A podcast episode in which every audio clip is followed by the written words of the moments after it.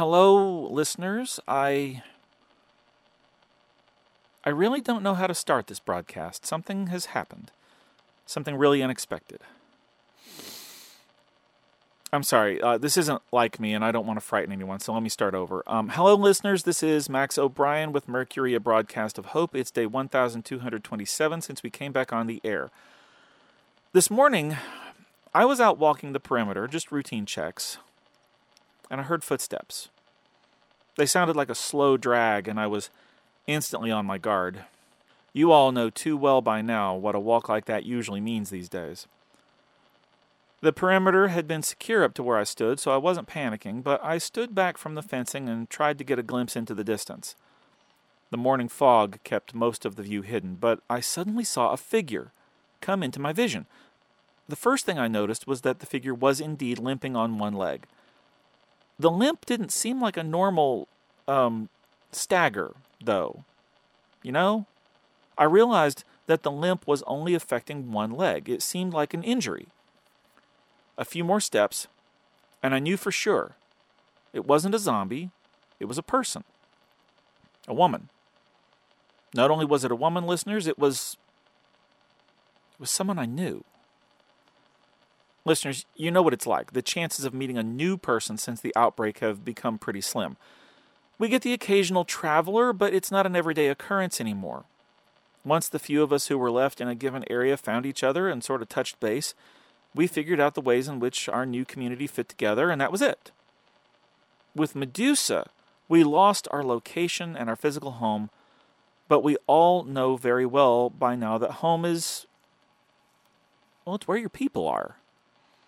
When we started over, it was the same thing again. We got ourselves set up, and now we still know when someone is likely to visit or when we should go visit someone. There are certain folks that we interact with regularly, but the likelihood that we'll see someone new is so rare. Now, take the idea that you see a random new person you haven't seen for the entire outbreak period, occasional but rare, and add that to the fact that you actually knew this person from before it happened. Can you imagine how I felt? I stared, stunned, for a good 15 seconds before I got it together to let her in and help her. She's here with us now, resting while Dr. Clark tends to her leg. I'm sure we'll get the whole story as soon as she gets some strength back, but until then, let me tell you my side of it. Serge was an exchange student at my high school when I was in 10th grade. She came over from Ireland to go to school and take some special aeronautics courses at the same time. Serge wanted to be a pilot and she hoped to eventually fly for a big commercial American airline. She worked really hard that whole year, doubling up with both regular classes and her extracurricular aviation program. She was a nerd like me, but with her it was about anything related to flying. She wasn't part of our normal high school cliques and groups, so she could kind of float through them without the angst a lot of us were going through. The popular kids accepted her because she was exotic and a foreigner, the theater kids geeked out over her cool accent. The academics liked her because she was smart, and the emo kids tolerated her because she wasn't exactly the property of any of the other groups. I liked her because she knew everything there was to know about the history of flight, and that's something I've always loved too.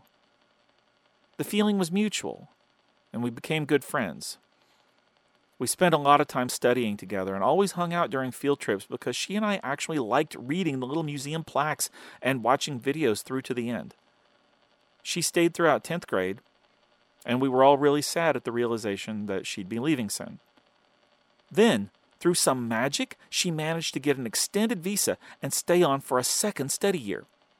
I think she must have felt like she was on borrowed time because she worked even harder that year. She really cracked down and started to look like a machine, constantly working and going from class to class. I cared about her enough to look past the surface and started to see the strain wearing on her. One day I tried talking to her about it.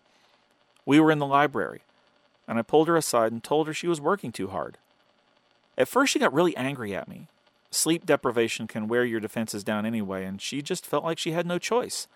Study that hard or fail and be sent back before the end of the term. I calmed her down a little bit and started to give her perspective on how much she was doing compared to most of the school. We talked for a while, and I walked her through what she had accomplished so far in so little time.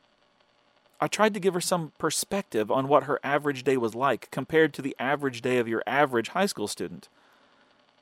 Finally, she just broke down and started crying. She apologized to me for being defensive, thanked me for the reminder, and told me I was right. Then she leaned in and hugged me. I remember her hair brushing against my face, how small and vulnerable she felt in my arms. I hadn't realized how I'd felt until that moment. But it was suddenly clear that my heart had gone way past our friendship. We finished the school year, and every moment between us took on a new meaning to me. But I wasn't sure of how she felt. I agonized over my options. I could tell her and risk ruining our friendship and the precious time we had left, or keep it in and never know the truth. I finally told her, right before the term ended and she was about to go home.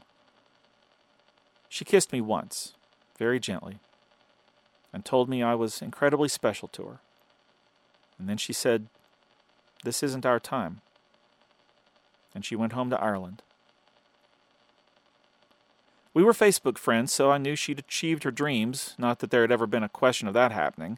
She was a commercial airline pilot in Ireland, flying the skies. She was married and successful. Now, I don't know what she is. I guess we're probably about to find out. and you know, today, of all days. Listeners, I'm sorry for pouring my heart out to you all. Um, Thanks for listening. This is Max O'Brien from Mercury, a broadcast of hope. Take take care of each other.